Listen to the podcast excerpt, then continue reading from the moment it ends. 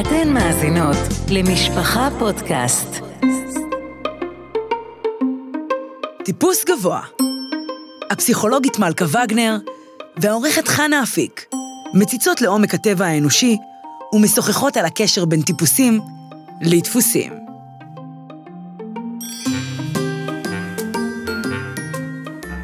שלום לכולכן, חברות יקרות. הגענו לחזקה, אנחנו בפרק השלישי של הפודקאסט טיפוס גבוה, עם הפסיכולוגית החינוכית הוותיקה, גברת מלכה וגנר, שהיא כותבת את המדור הפופולרי והאהוב נהיה בקשר שמופיע בבתוך המשפחה. שלום לך, מלכה. שלום, חנה, טוב להיות כאן. אני איתכן, חנה אפיק, עורכת בתוך המשפחה, ויחד עם מלכה, שהיא מטפלת משפחתית, זוגית ופרטנית, מכשירה מטפלות כבר שנים רבות, והיא מרצה גם בסמינרים ועוד ועוד, אנחנו נמשיך איתה ונטפס גבוה. נדבר על אה, טיפולוגיות מעניינות ועל אה, טיפוסי אישיות שונים. רגע לפני שנתחיל, אז את יודעת, מלכה, אני חשבתי על הטיפוסים שדיברת עליהם בשני הפרקים הקודמים של הפודקאסט. ניסיתי למצוא את עצמי וגם את הסובבים אותי, ואפילו לאבחן את עצמי. אה, אני מודה שמצאתי אפיונים שלי ושל אחרים בכמה מהטיפוסי אישיות שאת ציינת, ואפילו כמעט הגעתי להחלטה מי אני בדיוק. אבל הזכרתי לעצמי שאני עדיין לא אשת מקצוע, אלא רק חובבת פסיכולוגיה. אה, לכן אני ממשיכה לחפש. אוקיי, okay, אני שמחה שמישהו לוקח אותי ברצינות, חנה. הרבה הרבה לוקחות ברצינות, אין ספק. אוקיי, okay. את היית רוצה לשתף אותנו במה שמצאת? ככה? אה, לפני כל עם ישראל ואשתו וילדיו ונכדיו. מה, מישהו מקשיב לנו? אם את כל כך אופטימית שזו רק שיחה בינינו, אז בכיף. אוקיי, okay, אז ככה בינינו, חנה, שממש אף אחד לא שומע, באמת, האמירה שלך, חיפשתי את עצמי, ואני ממשיכה לחפש. ועצם העובדה שאת אומרת, חיפשתי את זה וראיתי את זה גם אצל הסובבים אותי, זה קצת מסגיר אותך. כי זוהי אמירה שהיא אופיינית לאדם תהליכי. והאמת היא שאני קצת מתבלבלת. כי בהיכרות שלנו, אני דווקא תפסתי אותך בהרבה הרבה אפיונים של אדם משימתי. את מאוד מאורגנת, את מדויקת, את מאוד מאוד מתוכננת, את עומדת ממש ממש בזמנים. את יודעת, אבל זה נכון גם שגם הצד הבין-אישי אצלך מאוד מפותח. את משתפת, את מאוד מתעניינת באנשים מסביבך, את יודעת ליצור הרגשה טובה אצל אנשים. וכאן אולי לכל המאזינים שלנו, אני רוצה להסביר את העיקרון של הרצף. אף אחד מאיתנו הוא לא או-או, אלא אנחנו רובנו, רובנו, אנחנו גם וגם.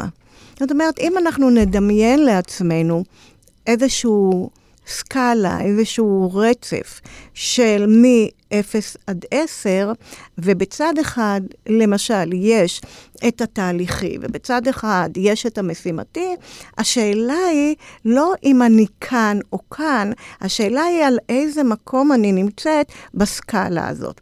ואם אני יותר קרובה לצד המשימתי, אז אולי עבודת החיים שלי היא לעבוד קצת יותר על הצד הבין-אישי, התהליכי, החברתי. ואם אני יותר בצד התהליכי, עבודת החיים שלי תהיה לעבוד קצת יותר על הצד של יעדים, מטרות, תכנון, ארגון. מה שאני רוצה לומר לך, אה, בקשר אלייך, חנה, שכאן, ברצף הזה של תהליכיות מול משימתיות, את די נמצאת על שביל הזהב. עכשיו, כשאנחנו מדברים על טיפולוגיות שהן יותר משני סוגים, שיש שלושה וארבעה, ואחר כך נראה גם של יותר, אז בעצם אנחנו צריכים לדמיין לעצמנו איזשהו מעגל של 360 מעלות, ואנחנו שואלים את עצמנו, כל טיפוס וטיפוס, איזה גודל של פלח הוא מהווה בתוך המעגל הזה. זאת אומרת, אם דיברנו מקודם על הטיפולוגיה של הרב נוח אה, ויינברג, זכר צדיק לברכה, אז דיברנו על טוב, ברכה וחיים, אז כמה יש לי מהטוב, כמה יש לי מהברכה, כמה מהחיים. זאת אומרת, זה לא נדיר שאנחנו נהיה באיזון, זאת אומרת 33 אחוזים, אבל ברגע שאני יודעת שיש לי יותר מהחיים, אולי אני אעבוד על הטוב, וכולי וכולי. זאת אומרת שהעבודה... אני כמעט אה, מדברת במונחים מתמטיים או גיאומטריים, כמובן שזה לא כך בחיים, אבל רק לסבר את האוזן, העבודה היא עבודה של כמה יש לי מכל טיפוס. מעניין מאוד. בואי נמשיך, נשמע עוד על טיפוסים, ובעיקר על טיפולוגיות, איך אנחנו מאבחנים את הדברים. יפה. אז היום יש לי איזו מתנה להורים שבינינו.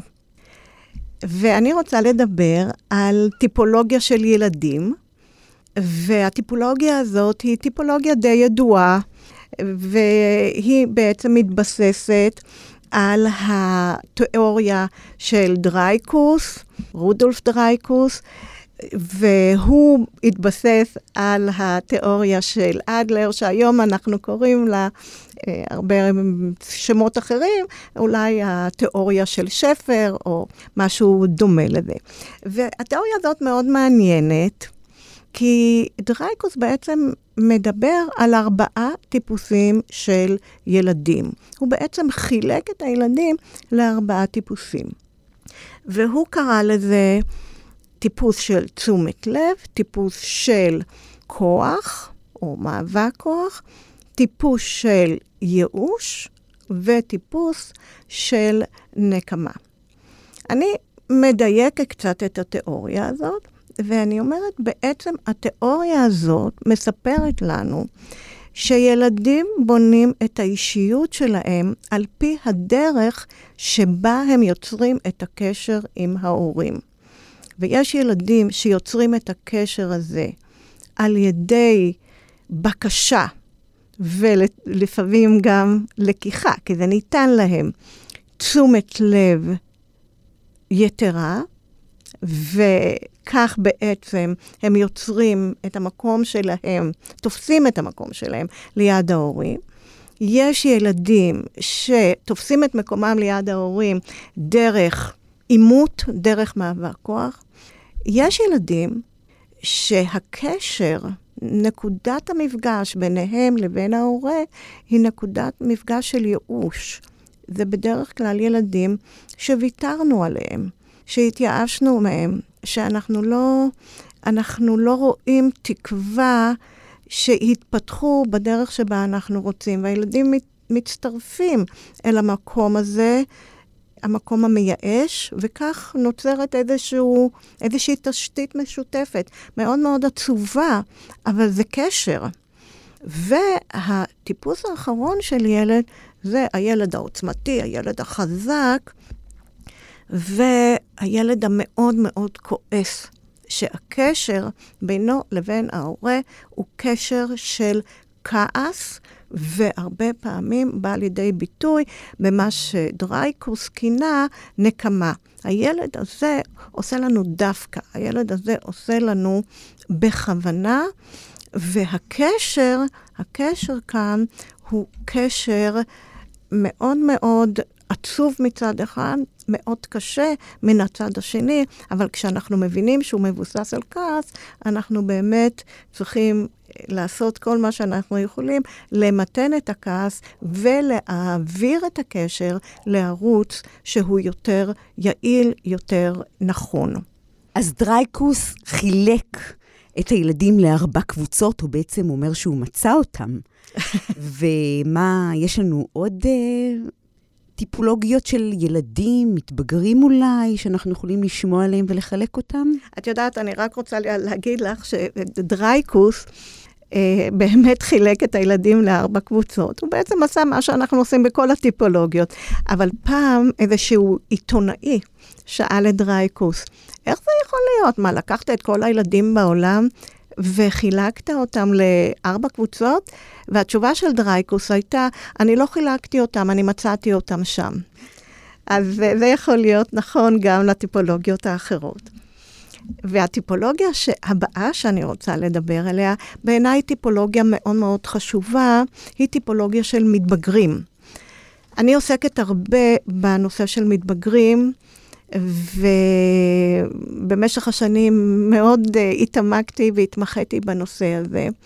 והטיפולוגיה הזאת מאוד מאוד עוזרת לי גם בטיפול, ובעיקר בהדרכת הורים. כאשר אני עוזרת להורים בעצם להבין מה, מה קורה אצל המתבגרים שלהם, אולי מיהו המתבגר שלהם. התיאוריה הזאת היא תיאוריה של פסיכולוג צרפתי בשם ג'יימס מרסייה, והיא מדברת על שני צירים של התפתחות אצל מתבגרים, ציר של מחויבות וציר של חקירה. מחויבות, אני חושבת שאני מבינה מה זה, אבל למה את מתכוונת שאת אומרת חקירה? את מה הם חוקרים?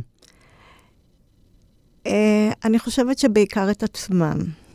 זאת אומרת, מתבגר, שהוא מתבגר בריא ונורמלי, מגיע לשלב בהתפתחות שלו, שהוא שואל את עצמו, מי אני, מה מאפיין אותי, מה מתאים לי, וגם מה לא מתאים לי.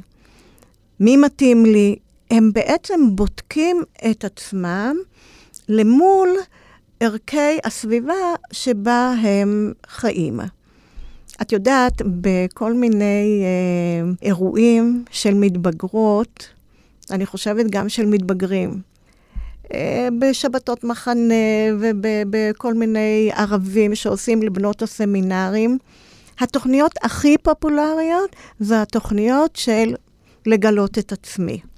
אז כן, זה משהו שהוא מאוד מאוד מאפיין מתבגרים, וזה מאוד מאוד בריא. זאת החקירה. המילה הזאת היא החקירה, מפחידה. החקירה, בואי נגיד, אה, אולי זה נשמע מילה קשה, תשאלי אפילו כל ילד, בוודאי כל מתבגר, מה הנסמך של חקירה? חקירה משטרתית. כן. פה זה נשמע חיובי. את יודעת, בכלל בהקשר של מתבגרים, אני חושבת ששאלות, בטח חקירות, אה, זה מאוד מאיים עלינו. אבל היעדר שאלות אצל מתבגרים, זה צריך יותר לאיים עלינו, יותר להפחיד אותנו. כי מתבגר שחד וחלילה לא שואל שאלות, הוא בעצם לא מתבגר, הוא עדיין ילד, יכול להיות שבגוף של מתבגר, אבל במהות הוא עדיין ילד. אז באמת, אה, מרסייה מדבר על כך שאנחנו יכולים, יש לנו בעצם שני צירים שעליהם אנחנו בודקים את המתבגרים. קודם כל, האם הוא פיתח איזושהי רמה סבירה של מחויבות לעצמו, לעתיד שלו, לתפקידים שלו, למטלות שהוא חייב בהן עכשיו, ולמטלות שבעזרת השם מחכות לו בחיים. והציר השני זה באמת הציר של החקירה. מה זאת אומרת? בעצם ארסייה אומר, מחויבות שהיא בריאה צריכה לבוא בעקבות הבנה.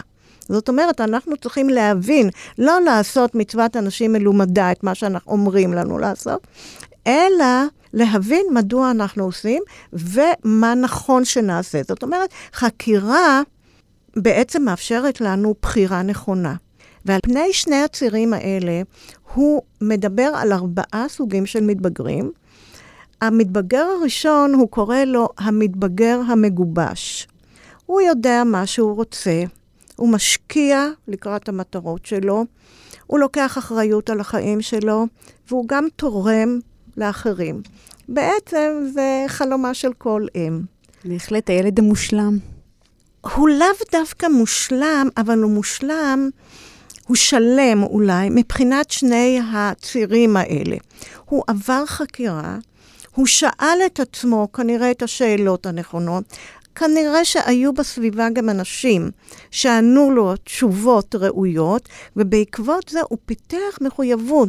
זאת אומרת שדרך החיים שהוא בוחר לו, היא לא דרך החיים של ההורים שלו באופן אוטומטי, כזה ראה וקדש, אלא הוא באמת עשה איזושהי בחירה. הוא עבר איזשהו תהליך, לפעמים התהליך הוא אפילו לא נראה לעין, זה יכולים להיות ילדים טובים שלאו דווקא עוברים שערות. התפיסה שלנו שכל המתבגרים בעולם עוברים שערות, היא פשוט לא מדויקת. זאת אומרת, המתבגר המגובש, יכול להיות שהוא לא עבר שום שערות, אבל הוא עשה איזשהו תהליך נכון, בעזרת ההורים, בעזרת המחנכים, והוא הגיע לאיזשהי גיבוש ולמחויבות לדרך חיים שהיא הבחירה שלו. המתבגר השני שהוא מדבר עליו, הוא קורא לו המתבגר המותרם, מלשון טרם, מלשון בעד. האמת היא שהוא קורא לו באיזשהו ביטוי שהוא קצת יותר אה, קיצוני, שהוא מדבר עליו, זה המתבגר שהוא קורא לו המתבגר המותרם, מלשון טרם. הוא קורא לו באיזשהו אה, ביטוי שהוא קצת קיצוני יותר, הוא קורא לו המתבגר המשועבד. מה פירוש? המתבגר הזה הגיע למחויבות, הוא מחויב לדרך, שבעצם אמרו לו שכך צריכים ללכת, היה מודל של הורים בדרך כלל, אבל ללא תהליך של חקירה. זה מתבגר שלא שאל שאלות, לא חיפש תשובות, זה באמת ילד טוב. שהוא מקבל את החוקים, הוא מקבל את המסגרות, הוא מקבל את הערכים. זה מין הסכמה שבשתיקה כזאת, לערכים שהם בעצם לא שלו. זה ערכים של ההורים שלו, שהוא לא באמת הטמיע אותם, אלא הוא קיבל על עצמו באמת כמצוות אנשים מלומדה. יש מחויבות, יש מחויבות לדרך, ולפעמים המחויבות הזאת מאוד חזקה, אבל היא גם מאוד שברירית. זאת אומרת, ש... אין כאן באמת הטמעה של אחריות, כי לא הייתה כאן באמת בחירה, והסכנה כאן שקל להשפיע עליו לכל כיוון. את יודעת, פעם אני הייתי בחתונה, וישבנו כמה חברות בשולחן, ואיתנו הייתה אה, בת של אחת החברות, ילדה אה, בערך בגיל 17. ואז אה, הגיעה המלצרית ושאלה, מה בשבילך? אה, שניצל, בשר, עוף. והילדה הזאת פונה לאימא שלה, שכבר הייתה עסוקה באכילה. אמא, מה אני אוהבת? והאימא, בלי להרים את הראש, וכנראה גם בלי להניד עפעף, היא אמרה לה, את אוהבת שניצל. ואז הילדה פונה למלצרית, והיא אומרת לה, טוב, שניצל.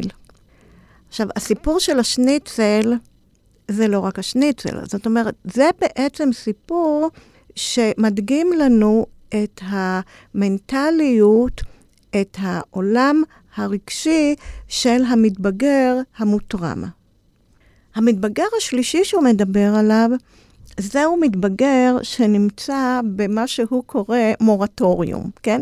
מורטוריום זה ביטוי ששאול, אני חושבת, מעולם הכלכלה, והמשמעות שלו זה שמיטת חובות. המתבגר שנמצא במורטוריום הוא בתהליך של חקירה. הוא מתבגר ששואל, הוא מתבגר שמתעניין, הוא מתבגר שמאתגר הרבה פעמים, אולי הוא אפילו פרובוקטיבי בחקירות שלו, אבל אין לו עדיין מחויבות. זה מתבגר שקשה לנו הרבה פעמים להתמודד איתו. אבל הוא צריך הרבה מאוד הבנה והכוונה. הרבה פעמים אנחנו חד וחלילה על מתבגרים כאלה מוותרים, אנחנו מרימים ידיים מוקדם מדי. הם בעצם בתהליך שהוא לא קל להם, והוא לא קל לסביבה שלהם, אבל יש בו משהו מאוד מאוד נכון, כי הסיכויים שאם יתייחסו אליהם נכון ויסבירו להם ויעזרו להם להפנים את הדברים, בסופו של דבר, בעזרת השם, הם יגיעו לדרך נכונה, והיא תהיה שלהם, הם יקנו אותה. המתבגר הרביעי שעליו הוא מדבר זה מתבגר שנמצא במצב שהוא קורא לו בלבול זהות.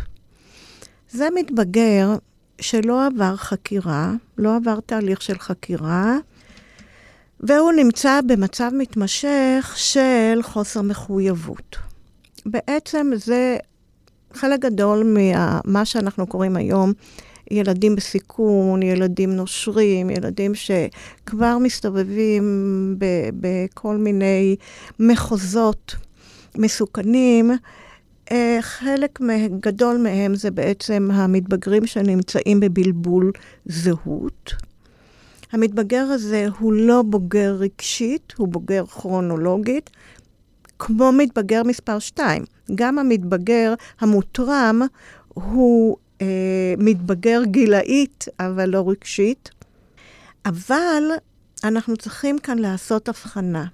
בעצם הייתי אומרת שהילדים שמעסיקים אותנו מאוד, אותם ילדים שאנחנו קוראים להם ילדים בסיכון, הם ילדים מהקטגוריה של שלוש וארבע.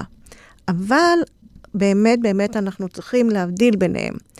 הם זקוקים למשהו אחר. הם זקוקים להתייחסות שונה, וקודם כל אנחנו צריכים להבין שהם שונים ממש במהות שלהם. המתבגר מספר שלוש, זהו המתבגר שנמצא במורטוריום, הוא שואל שאלות והוא חייב לקבל תשובות. הוא צריך לקבל מענה ומענה מכבד, כי הוא שואל שאלות של מתבגרים, הוא שואל שאלות בוגרות, הוא שואל שאלות אמיתיות. מתבגר מספר ארבע, הוא, הייתי אומרת שהוא בבחינת שאינו יודע לשאול, ולכן צריך לעזור לו להתבגר. זה כל כך מיוחד לשמוע את זה. אני חושבת לעצמי שאולי uh, צריך להוסיף תפילה בהדלקת נרות, שיהיו לנו מתבגרים מגובשים. נכון, את צודקת, בעזרת השם. אני רוצה להמשיך ולדבר על טיפולוגיה נוספת, שמבוססת על תיאוריית ה-NLP, שהיום היא מאוד אינית. היום מדברים הרבה על ה-NLP ושיטת ה-NLP. וב-NLP הם מדברים על מה שנקרא. מטה פרוגרמס בעברית, בתרגום חופשי לעברית, זה תוכניות על.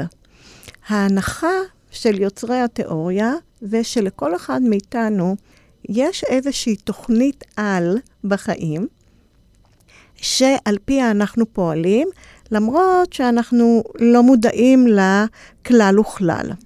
והם מדברים על uh, כמה טיפולוגיות, על כמה תוכניות חיים שכאלה.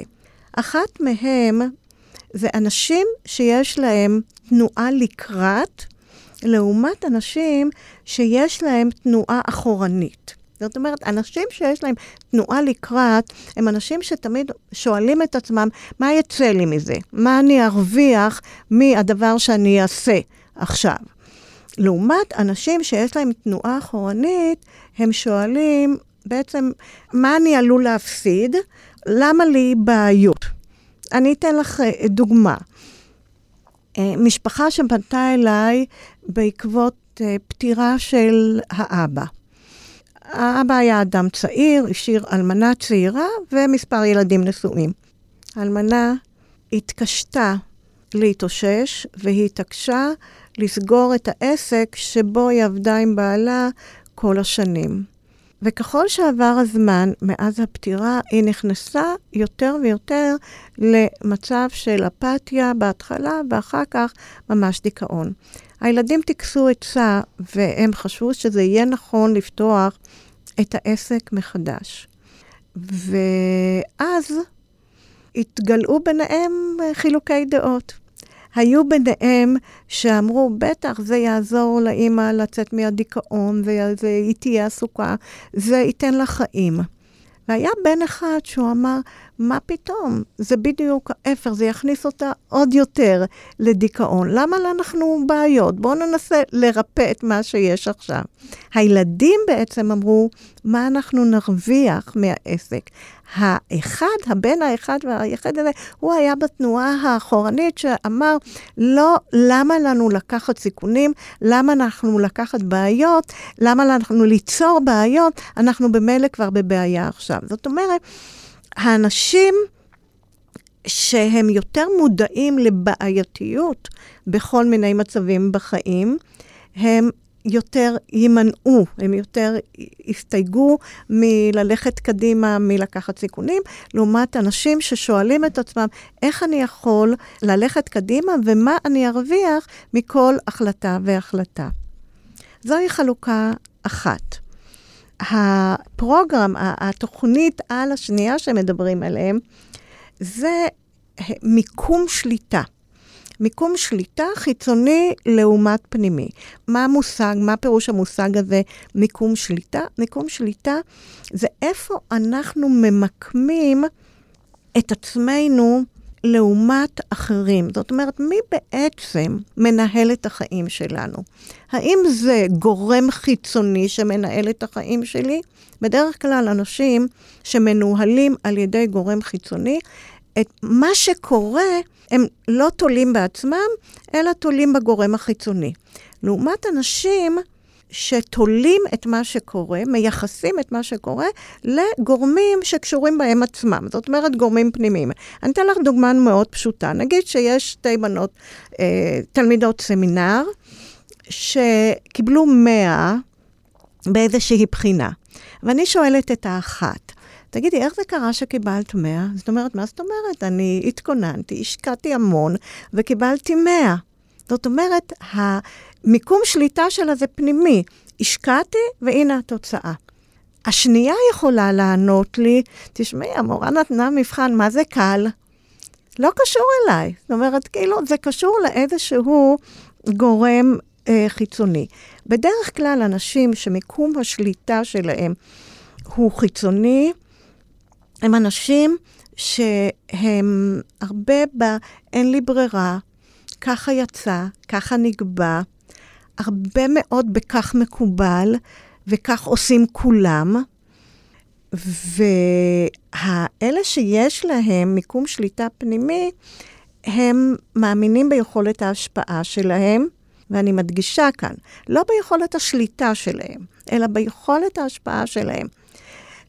למשל, אם uh, אני, נגיד אני מוסרת שיעור טוב, ומישהו שואל אותי, איך את יודעת שהשיעור היה טוב? האדם עם מיקום שליטה חיצוני, הוא יגיד, מה, ניגשו אליי והחמיאו לי ואמרו לי שהיה כל כך טוב. האדם עם מיקום שליטה פנימי יצא ויאמר, נהניתי מהשיעור, היה לי סיפוק. עכשיו, שוב, חנה, אנחנו על רצף. לכולנו חשוב שיחמיאו לנו, שאל תחשבו שיש כאן המלצה להפסיק להחמיא או לצפות למחמאות. לצפות זה כן המלצה בעצם, אבל שלא נפ, לא נפסיק להחמיא, זה חשוב. ואנחנו כולנו אוהבים את זה. אבל יש הבדל אם אנחנו אוהבים או אנחנו תלויים. האנשים עם מיקום שליטה חיצוני, הם תלויים בפידבק, במשוב מבחוץ. אנשים עם מיקום שליטה פנימי, הם אוהבים משוב חיובי, אבל הם לא תלויים בו. הבידול מאוד מאוד מעניין. בואי נחשוב על זה ונראה איפה הוא רלוונטי לכל אחת מאיתנו. וברור שכולנו, כמו שכבר הדגשנו גם בפודקאסטים הקודמים, אנחנו גם וגם וגם, רק רוצים לדעת ממה אנחנו הכי הרבה, ולאן אנחנו צריכים להתקדם עוד ולהשלים את עצמנו. בדיוק כך, בדיוק כך. הפרוגרם השלישי שמדברים עליהם, הם uh, קוראים לו האדם הפרואקטיבי לעומת האדם הריאקטיבי, שזה גם הבחנה שהיא מאוד מאוד חשובה בעיניי. האדם הפרואקטיבי הוא אדם יוזם, האדם הריאקטיבי הוא המגיב. האדם היוזם הוא לא מחכה שדברים יתרחשו, הוא צופה אותם ומתכנן איזושהי תוכנית מראש איך הוא יתמודד איתם. לכן הוא גם אה, הרבה מאוד עסוק במניעה של כל מיני מצבים, בעיקר מצבים לא נעימים. האדם הריאקטיבי ריאקטיבי מלשון ריאקציה, כן? הוא מגיב. האדם הריאקטיבי הוא אדם שכאשר האירוע קורה, אז הוא יגיב אליו. זאת אומרת שהוא בעצם מנוהל על ידי האירועים ולא מנהל את האירועים. את יודעת, יש אה, אמירה מאוד מאוד יפה של בנג'מין פרנקלין.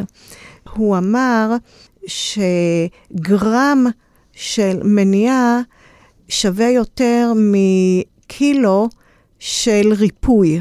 וזה בדיוק מתייחס לריאקטיבי לעומת הפרואקטיבי.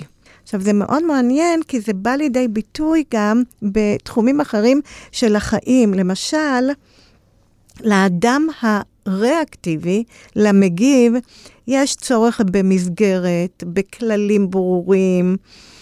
הוא אומר לעצמו, אה, אני אפתור את הבעיה כשהיא תצוץ.